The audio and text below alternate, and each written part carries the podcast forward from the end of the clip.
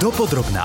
Spravodajský podcast Rádia Express podcaste, kde podrobne rozoberieme otázku bezpečnej jadrovej energetiky, vás víta Sonia Euriková. Keď hovoríme o odstrihávaní sa od ruských energií, nemôžeme vynechať ani tému jadrovej energie. Ruská spoločnosť Tvel totiž dodáva palivo pre obe naše jadrové elektrárne, aj Jaslovské Bohunice, aj Mochovce. V tomto kontexte, ale aj v súvislosti s plnením plánov na uhlíkovú neutralitu do roku 2050 sa tento týždeň na Ministerstve životného prostredia hovorilo aj o jadre. Diskusia však už nespočívala v tom, či jadrové elektrárne áno alebo nie. A potvrdil to aj šéf rezortu Jan Budaj. Jadrová energetika nemá byť spochybňovaná. Na druhej strane nemožno zatvárať oči pred jej rizikami na zdravie ľudí alebo na kvalitu životného prostredia. Čiže ako je Slovensko pripravené žiť s tým, že bude pravdepodobne v krátkej dobe prvým alebo druhým najväčším výrobcom jadrovej energie na počet obyvateľov na svete, keď sme v srdci Európy, čo bude s jadrovými elektrárňami alebo s vyhoretým palivom v najbližších rokoch. Štátny tajomník Ministerstva životného prostredia Juraj Smatana pripomenul, že jednou z predností jadrovej energie je jej predvídateľnosť. Jadro sa síce dlho uvádza do prevádzky, ale potom vyrába obrovské množstvo energie. Druhou vlastnosťou jadra je to, že zo všetkých energetických zdrojov je najviac závislé na fungovaní centralizovaných inštitúcií štátu. Zabezpečiť jadrovú bezpečnosť je úplne iná úloha ako bezpečnosť lokálnych kúrenísk alebo malé vodné elektrárne. Nie náhodou pri súčasnom útoku na Ukrajinu okamžite smeroval jeden útok na Černobyl, druhý útok na Zaporožskú elektráreň. Bezpečne prevádzkovať jadrovú energetiku znamená mať tajné služby, armádu na jej ochranu, políciu. Nad týmto všetkým by sme mali dnes uvažovať. Nakoľko sú slovenské jadrové elektrárne prevádzkované spôsobom, ktorý je odolný aj voči tým hrozbám, ktoré sme videli na súčasnej Ukrajine. Ďalšia otázka je, ako bezpečne vieme jadrový odpad uložiť. Ako zaznelo na konferencii, keby egyptský faraón Ramzes II používal jadrovú energiu, ešte dnes by sme sa zaoberali tým, kam uložil svoj radioaktívny odpad. Opäť Juraj Smatana. Takisto je pred nami otázka transparentnosti.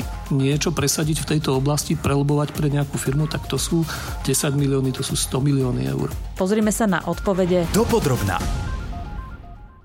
Hneď na začiatku si priznajme, ak by sme sa chceli odstrihnúť ultrarýchlosťou od dodávok ruského jadrového paliva, najskôr by sa nám to podarilo do troch, pravdepodobne skôr do 5 rokov. Hovorí to aj Pavol Široký z Inštitútu environmentálnej politiky. Bolo niekoľko takýchto pokusov. V Temelíne sú niektoré západné spoločnosti, ktoré dodávajú typy reaktorov, ale je s tým spojené jednak cena, technologická komplikovanosť a takisto bezpečnostné štandardy, ktoré je nutné dodržať. Najprv sa zamerajme na čísla a zemepis. Jadrová energetika predstavuje asi 3-4% na konečnej svetovej spotrebe všetkých energií.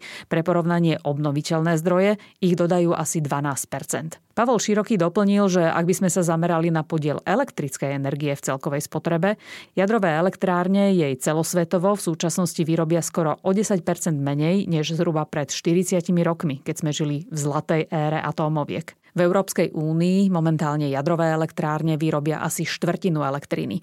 Na pamäti treba mať aj to, že polovica krajín únie nemá v prevádzke žiadne jadrové elektrárne. Z toho len jedna, Poľsko, zvažuje stavbu malých modulárnych jadrových elektrární. Plus k tejto polovici krajín v rámci EÚ, ktoré nemá v prevádzke jadrové elektrárne, má aktuálne tuším 6 alebo 7 krajín únie schválený dlhodobý postupný, ale definitívny odklon od jadrovej energetiky. Týka sa to okrem Nemecka, takisto aj Švajčiarska, Španielska, Švédska, Belgická alebo Holandska. Tieto krajiny teraz predlžujú alebo uvažujú nad predlžovaním uzavretia niektorých reaktorov. Týka sa to hlavne Belgická, Švédska aktuálne. Ale tiež tam treba brať do kontextu aj to, že tieto krajiny v minulosti neinvestovali dostatok do energetickej efektívnosti a obnoviteľných zdrojov. A dokonca aj Francúzsko, ktoré v súčasnosti má 75% elektriny z jadra, má stále platný a schválený plán, že zníži tento podiel na 50% Ale treba tiež dodať, že Emmanuel Macron, ktorý sa momentálne uchádza o svoje znovu zvolenie, plánuje výstavbu nových atómoviek. Ce sont des choix éclairés par l'expertise et par la science. Macron v polovici februára oznámil otvorenie šiestich nových jadrových reaktorov. Prvý z nich by sa mal spustiť v roku 2035 a Macron otvoril dvere možnosti aj do stavby 8 dodatočných reaktorov. Pripomeniem, že Francúzsko už teraz vyrába asi 75% energie z jadra.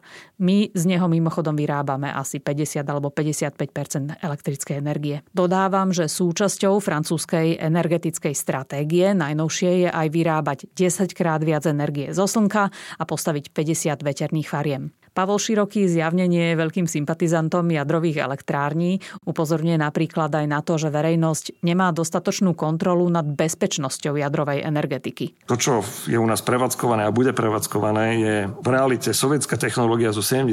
rokov minulého storočia. Absentuje tu niekoľko veľmi vážnych základných bezpečnostných opatrení, bez ktorých by v západnej Európe nedostali licenciu a povolenie na prevádzku. Týka sa to napríklad kontajmentu, železobetonové ochranné schránky. Treba si uvedomiť, že naozaj veľmi vážne zlyhanie jadrovej energetiky nie je možné na 100% vylúčiť. Znamená to teda aj nižšiu bezpečnosť oproti najnovším jadrovým elektrárňam v Európe? To som sa spýtala predsedníčky Úradu jadrového dozoru Marty Žiakovej. No, dovolím si nesúhlasiť s pánom Širokým, pretože v princípe v Európe sa stávajú nové elektrárne teraz vo Fínsku a vo Francúzsku. Ten fínsky sa teraz uvádza do prevádzky.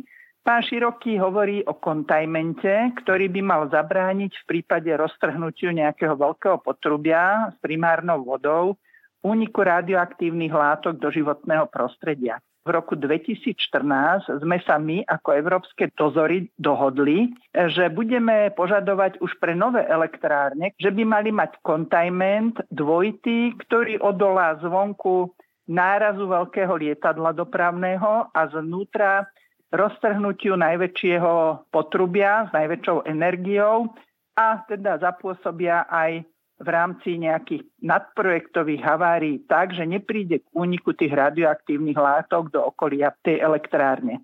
Ten náš kontajment je volaný, že hermetická zóna.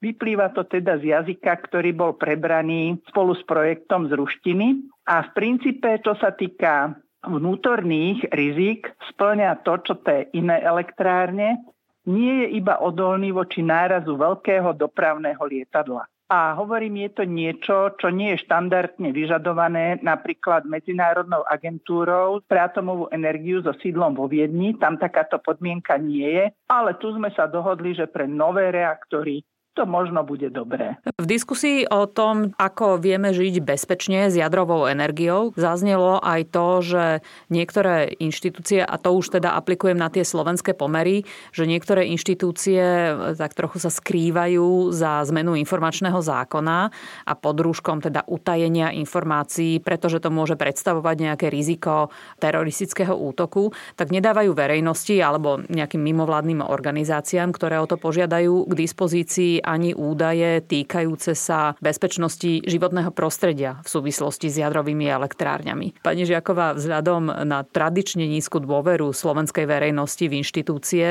Môžeme sa cítiť v bezpečí, keď nemáme informácie, dajme tomu, o stave podzemných vôd alebo o nejakej prípadnej kontaminácii? Akými kontrolami sa minimalizujú riziká čo sa týka dozoru radiácie v životnom prostredí, má ho na starosti Úrad verejného zdravotníctva.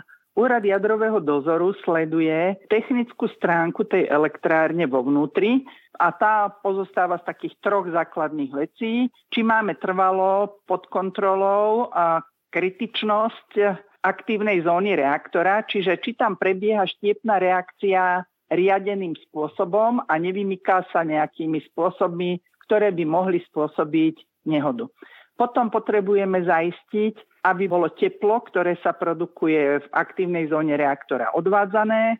No a potom je tam tá tretia vec, keby prišlo k porušeniu nejakého potrubia, aby tieto radioaktívne látky zostali zachované v tom kontajmente. A čo sa týka tých informácií, to bolo zo zákona z roku 2012, kde sme teda povedali, že sú informácie, ktoré naozaj nemôžeme vypustiť von, a boli to také údaje ako čísla miestnosti, hrúbka steny potrubia, ale aj hrúbka steny kontajmentu. Čiže sú to všetko informácie, ktoré sa využijú, keby niekto chcel nejakým škodlivým spôsobom zautočiť na tú elektráreň. Ohradili sa voči tomuto zelení, podali stiažnosť v Ženeve na sekretariát Arhuského dohovoru A tam sme my cez niekoľko rokov dokazovali, že máme už upravený ten zákon tak a tie informácie poskytujeme tak, že je tam v princípe nehané všetko,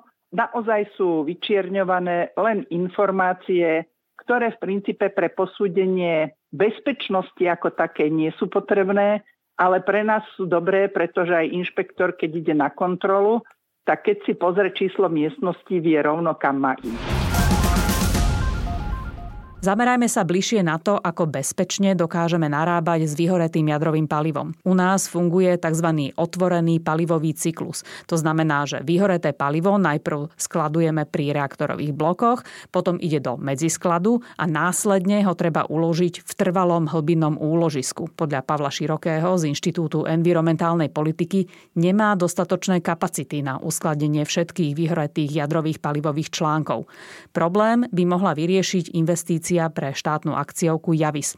Jadrová a vyraďovacia spoločnosť je zodpovedná za ukladanie radioaktívneho odpadu, vyraďovanie jadrových zariadení aj za projekt plánovania hlbinného úložiska. V tomto prípade máme prepojené dve úlohy pri tej spoločnosti, že je to zároveň producent radioaktívneho odpadu a zároveň je to aj spoločnosť, ktorá je zodpovedná za uloženie radioaktívneho odpadu. A otázka je, že či to je zrovna správny model. To bol jadrový fyzik Michal Daniška z občianskej iniciatívy Chceme zdravú krajinu, ktorý tiež tvrdí, že Javis neraz neodpovedá na žiadosti o informácie mimovládnych organizácií. A ja sa naozaj pýtam, že či je to želateľný stav, aby niekto, kto má byť aj zodpovedný za projekt hlbinného úložiska, proces nakladania za radioaktívnymi odpadmi, tak aby nemusel odpovedať na infožiadosti. Otázka tiež je, koľko nás bezpečné ukladanie vyhoretého paliva bude stáť a najmä, kde takéto úložisko mať.